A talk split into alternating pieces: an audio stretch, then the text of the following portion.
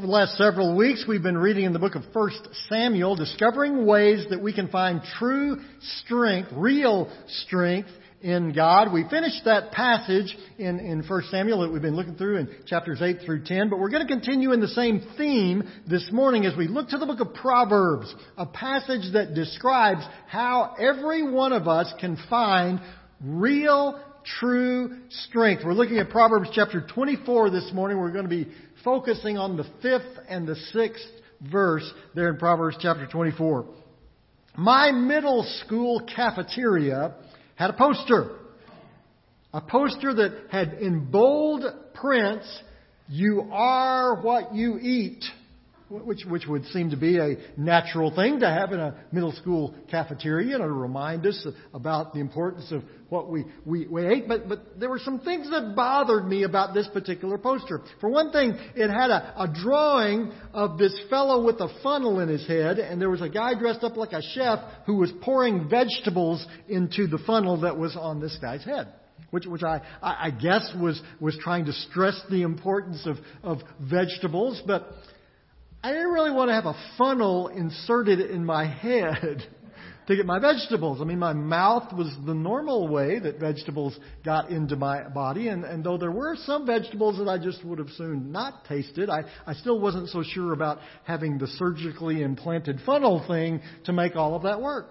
But secondly, this was the middle school cafeteria. It was hard some weeks to tell what was a vegetable and what wasn't in what they put onto our plate. And I wasn't always sure that everything they gave us was nutritional or that everything they gave us was actually a meal. Even though that poster may not have been so clear, the message was good nutrition was important. You may not get an A in algebra, but at least you'll have the energy to stay awake in class and find out why. Proverbs describes something even more significant than eating all your vegetables. As we look through this passage this morning in the 24th Proverb, we're going to find out that wisdom and thankfulness are powerful. And you can know where to find both of them. We're going to read about how we can discover wisdom, real wisdom, and thankfulness, real thankfulness in our life in the week to come and in the days ahead. First of all, as believers, we need to always remember the power we know in Christ. Too many believers live a life of defeat. Now they would never say that. You know, they, they will sing victory in Jesus as loud as the next person in the pew. They know that they're forgiven. They know they're saved. They know they're going to heaven. And maybe that's the problem. Now, not the going to heaven part. That's a good thing. That's the wonderful hope that we have in Christ. But some believers, that's where their focus is. That one day in the sweet by and by when they'll be there in the presence of the Lord. Now that's going to be a great thing, but there's something we need to remember. Christ is not only the Lord of heaven, Christ is the Lord of right now. He is the Lord of creation. He is the Lord of where we are today. The Proverbs gives exactly that encouragement that the Lord of heaven is also the Lord of earth. He's the Lord of everything. When Proverbs describes wisdom, in fact, when you find that word wisdom throughout the scripture, it has a very distinct meaning. We think about wisdom as being smart as knowing the answer, as having all of the facts. Uh, and that's true. Wisdom certainly can be that, but the wisdom that's described in the Bible is much more than just having an intellectual understanding of what's going on. The word wisdom can be defined in the scripture in two words. Trusting God. That's what real wisdom is described as being in the scripture. I may not ever be a great scholar. I may not be recognized by the academic community as being a foremost mind in my profession. But I can be biblically wise. You can too. If you simply trust God. Now the Proverbs describes why that's true. We may think, well, okay, I, I understand why the Bible would tell me to do that, but, but how is that really going to do me all that much good right now? You don't understand the job where I work. You don't understand the neighborhood where I live. You don't understand things that I'm facing. How can just trusting God give me strength? How can trusting God give me wisdom? Well, you need to understand what trusting God means in the Bible. Trusting God in the way that, that Proverbs is describing wisdom in this passage, trusting God means depending on Him in everything. It means putting all of your eggs in the same basket, so to speak. It means trusting God with everything in your life. Deciding right now, from here on out, that 100% I'm going to be dependent on God. I'm not going to trust my own strength. I'm not going to trust the strength of my friends and my relatives. I'm not going to trust the strength of my family. I love all of those. I care about all of those. I pray for all of those. But I am 100% dependent on God. That's where real power is. And that's what Proverbs 24:5 tells us. A wise man has great power, and a man of knowledge increases strength. Now, on the surface, that may seem to be saying, you know, that, that, that brains beat brawn every time. That's not what it means. It's much more significant than that. Again, remember that wisdom in the Bible describes trusting God. Psalms 111:10 puts it this way: "The fear of the Lord is the beginning of wisdom. All who follow His precepts have good understanding. To Him belongs eternal praise." Here's what the Bible's telling us: those who trust the Lord and follow Him are wise. And it's in trusting the Lord that we find true, lasting strength. You know, if you find physical strength, there's some physically strong people. I mean, you know, I remember a guy on TV that was, was pulling a car with his teeth. That's pretty strong. I don't know why you'd want to pull a car with your teeth, but that was still pretty cool that he did that. I, I've seen strong people lift, you know, hundreds of pounds over their head. That's pretty cool. I, I don't know why you'd want to lift a hundred pounds over your head, but that's all right. That's that's cool to be able to do that. that. That's strong. But every one of those people, as strong as they are, eventually they have to rest. I mean, that guy pulled that car. I don't know, 50 feet. I don't know how far it was, but eventually he had to sit down and take a break. He's not pulling that car right now. And those weightlifters, I mean, they get that weight up there, but they don't leave it up there. You don't see them walking around the Olympics carrying their weight. No, they got to drop it. They get tired.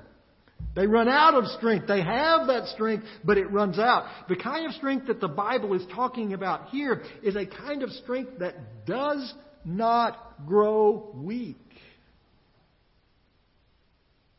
Trusting in the Lord is literally the most powerful thing that you can do.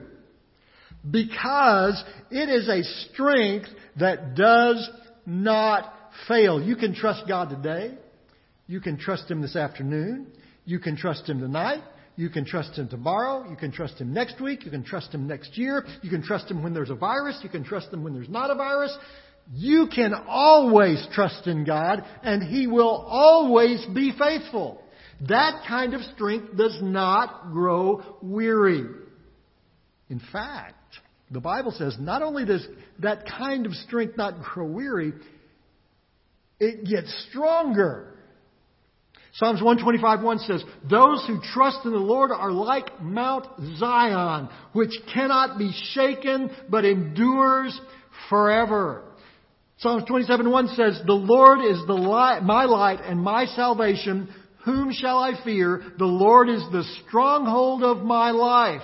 Of whom shall I be afraid? Now that's real strength. That strength that won't depart us. That strength that we won't get weary. That strength that, that we can know is going to be there. It's here for us right now. It'll be there for us tomorrow when we need it. It'll be there for us in eternity. It's never going to grow weary. Now, this morning I'm, I'm, going to test your age and your memory. You don't have to admit either one of those to me. We're not going to take a poll or anything. But I'm test your age and your memory by giving you an illustration. And for those of you who are not of a certain age, this is going to make no sense. You're going to be, go home going, what was, what was he talking about? I don't know what in the world that was about. But those of you who are of a certain age, you're going to get this. If you used to watch the television program Kung Fu, now, some of you are going, well, what program is that? I don't remember that. But I don't even think they rerun it anymore. It's so old. They, they don't even put it on rerun. But, but that was a show when I was growing up. That was the number one show on television. Everybody watched Kung Fu. Everybody, when they came to school, was talking about what the guy on Kung Fu had done. It was a story of a guy living in the West, and he was kind of skinny, kind of scrawny, didn't look very powerful, but he learned how to fight. And he was so good at fighting, he could always defeat the bad guys. Or it, maybe that's too old. I'll bring the reference up a little bit. It's still an old reference, but it's at least, at least a little bit. The, the, the, Karate Kid, if you ever saw that movie, that one is on reruns. You can go home and watch that on Netflix if you need to. Uh, the, the Karate Kid, you know, uh, again, a story about a little scrawny guy, wasn't very, uh, didn't have any muscles, he wasn't very strong, and everybody was always picking on him, but, but he, he learned how to defeat the black belt by imitating a stork. Now, I really identified with those guys because I was skinny. I was scrawny. Everybody was always picking on me, and I thought, well, you know, if Grasshopper could do it in Kung Fu, or if Ralph Macchio could do it in The Karate Kid, hey, there's maybe some hope for me. That's not the kind of strength that Psalms and Proverbs are talking about. Strength is not just being able to fight smarter. Real strength, real strength, is found in trusting God. In admitting that we are inadequate, that we need what only God can do. Now that starts by our admitting our sin, by our recognizing that we have failed God. We have turned away from His Word. We have disobeyed Him at every turn. We deserve nothing less than the full wrath of God to fall upon us. And the only hope we have is in the forgiveness of God that He has shown us through His Son, Jesus Christ. Starts there. But that strength grows. That, that's what that, that psalm said a minute ago. It isn't just that you're strong and you stay strong. It's as you trust the Lord, you get stronger in Him. And it's only when we humbly admit our desperate need for the Savior, it's only then that we can be truly strong. That's what wisdom is. And anybody can have it, scrawny or not. Because anyone can trust the Lord. Now, the second place we can find real wisdom is in thankfulness. And to, to have real thankfulness, you need to get good advice. Proverbs 24 6 continues this statement about real strength with a word about good advice. Verse 6 says, For waging war, you need guidance, and for victory, many advisors. Proverbs here is using the language of military strategy to make a spiritual point. If you're going into battle, you need to have a good plan.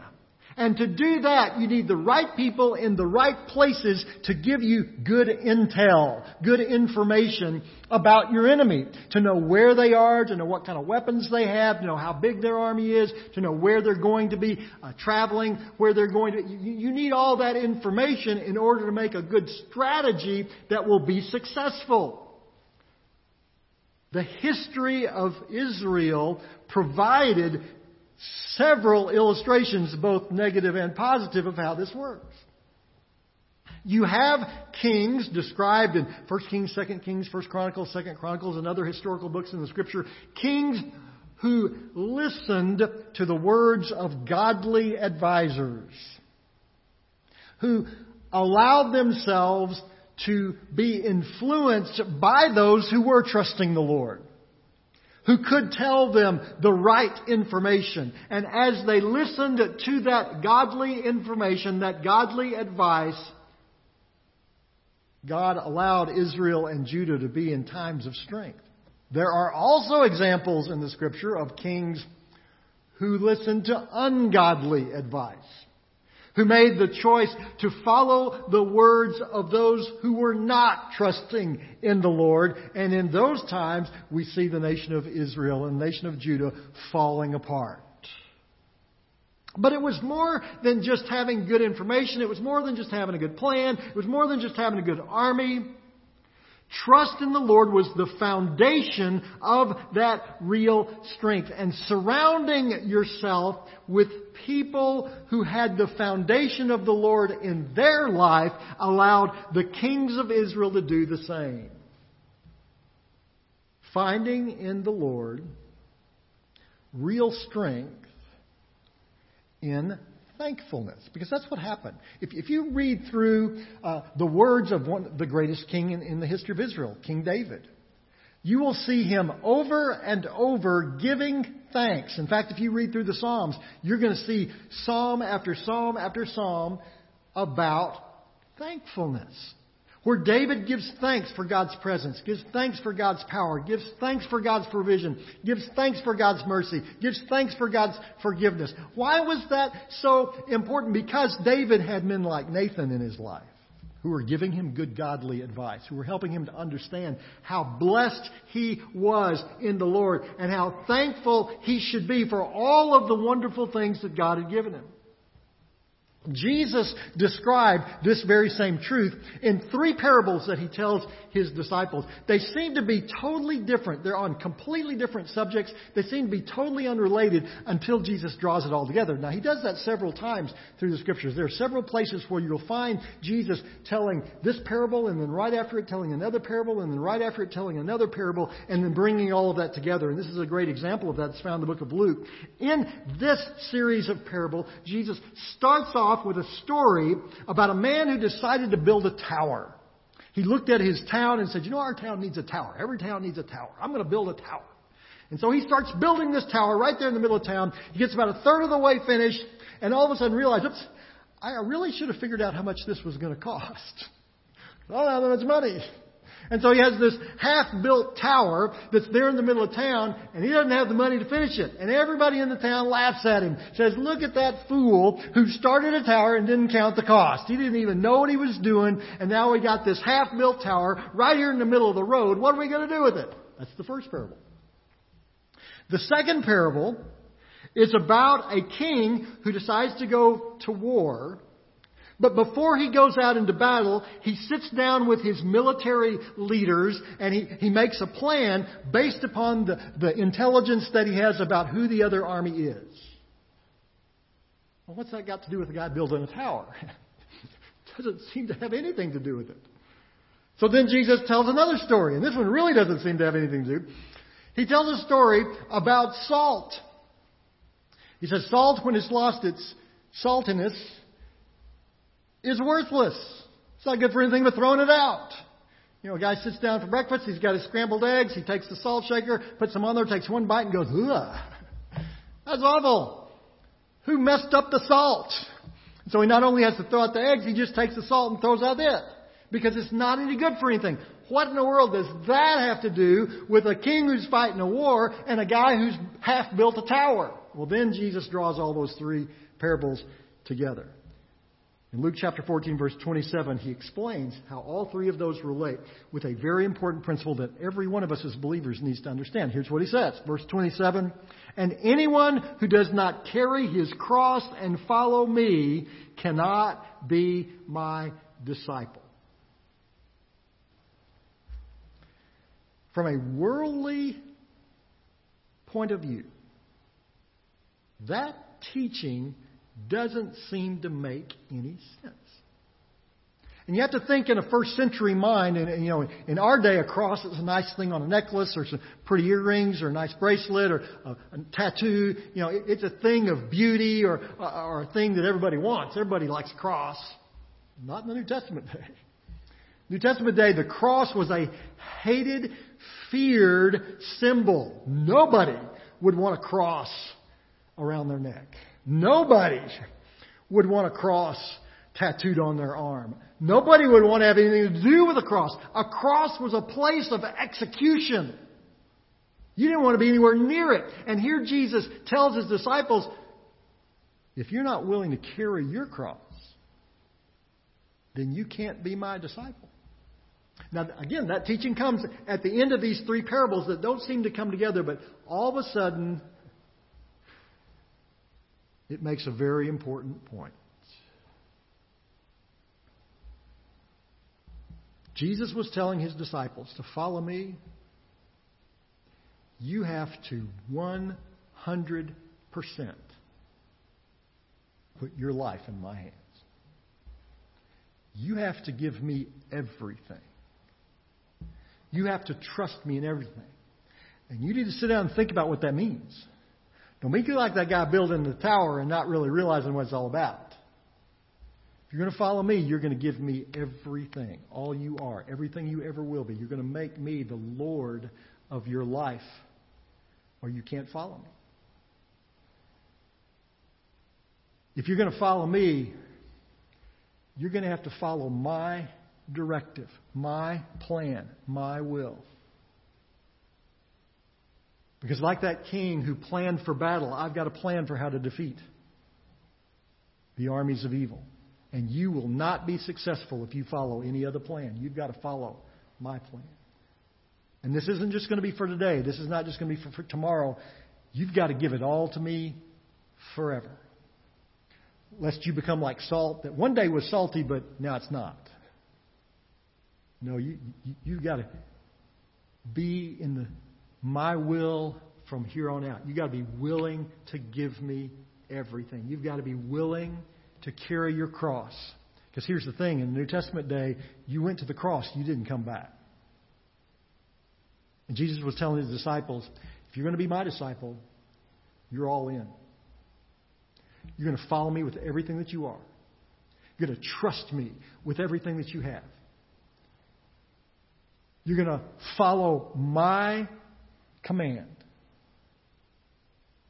or you cannot be my disciple. What's that got to do with thankfulness? Well, here, here's the thing. You know, we, we have a week, we call it Thanksgiving. We spend some time giving thanks to the Lord. You should do that this week, but not just this week if we stop and we recognize all the things that God has done in our life, all the ways that God has blessed us, all the things that God has, has entrusted into our hands, all the, the ways that His command has always been right, if we start to think about that, we'll realize wait a minute. There's nowhere else I can trust my life. I can't trust my life to my job. My job might not be there tomorrow. I can't trust my life to my friends. Sometimes they're with me, sometimes they're not. Sometimes they're for me, sometimes they're against me. I can't trust my life to anything in this world save Jesus. That's where real strength is. Not in armies, not in money, but in the cross. Surround yourself with people who understand that. People who believe that. People who can encourage you to do exactly that. That's where real strength is. In wisdom, trusting the Lord, and in thankfulness, recognizing God's work and blessing in your life. In wisdom and thankfulness, you will find real strength. Heavenly Father, help us during this week of thank, thankfulness. Uh, we do want to pause and, and, and recognize your many blessings, but God, it can't just be a once a year thing. We need to recognize your blessing always. Heavenly Father, there's so many ways that if we just look, we'll, we'll see our need for you. For we have failed you. We've turned to our own path. We have sinned against you. And, and only in your mercy and grace, only through the sacrifice you made on the cross for us, can we have forgiveness. And Lord, if we're not thankful for anything else, we can definitely be thankful for that. But Lord, as we start to consider the many other ways that you have blessed us, we recognize that we are truly a people who should be thankful. And in that thankfulness, in our trust in you, we will find real strength. And we pray this morning you'll help us do that. Maybe there's someone here that needs to trust you for the very first time. Help them, Lord, to see that in you they will find real strength. Maybe there's someone who already knows you as their Savior and Lord, but, but their focus has, has gotten a little fuzzy and they need to, to recalibrate their life this morning so that they can be directly in the center of your will because that's where they'll find real strength. Help us, Heavenly Father to be wise, to trust you with everything, and to be thankful, to recognize your blessing in our life. For it's in Jesus' name that we pray. Amen. In just a moment, we're going to have a time of invitation. It's an opportunity for you to respond to what God's doing in your life this morning. Maybe you're here and there's never been a time personally that you have trusted Christ. And you're wondering, well, what does that mean? We've kind of talked about it a little bit. You know, and you say, wow, that, that's a big decision to, to entrust my whole life, everything that I am, into the hands of the Lord. That's a huge decision. You're right. It is. But it is the greatest decision you will ever make. And ordinarily, we'd invite you to come down to the front. We'd sit down and talk with you and kind of go through the scripture and show you how you could receive Christ as your Savior. Because of the virus, we can't do that right now.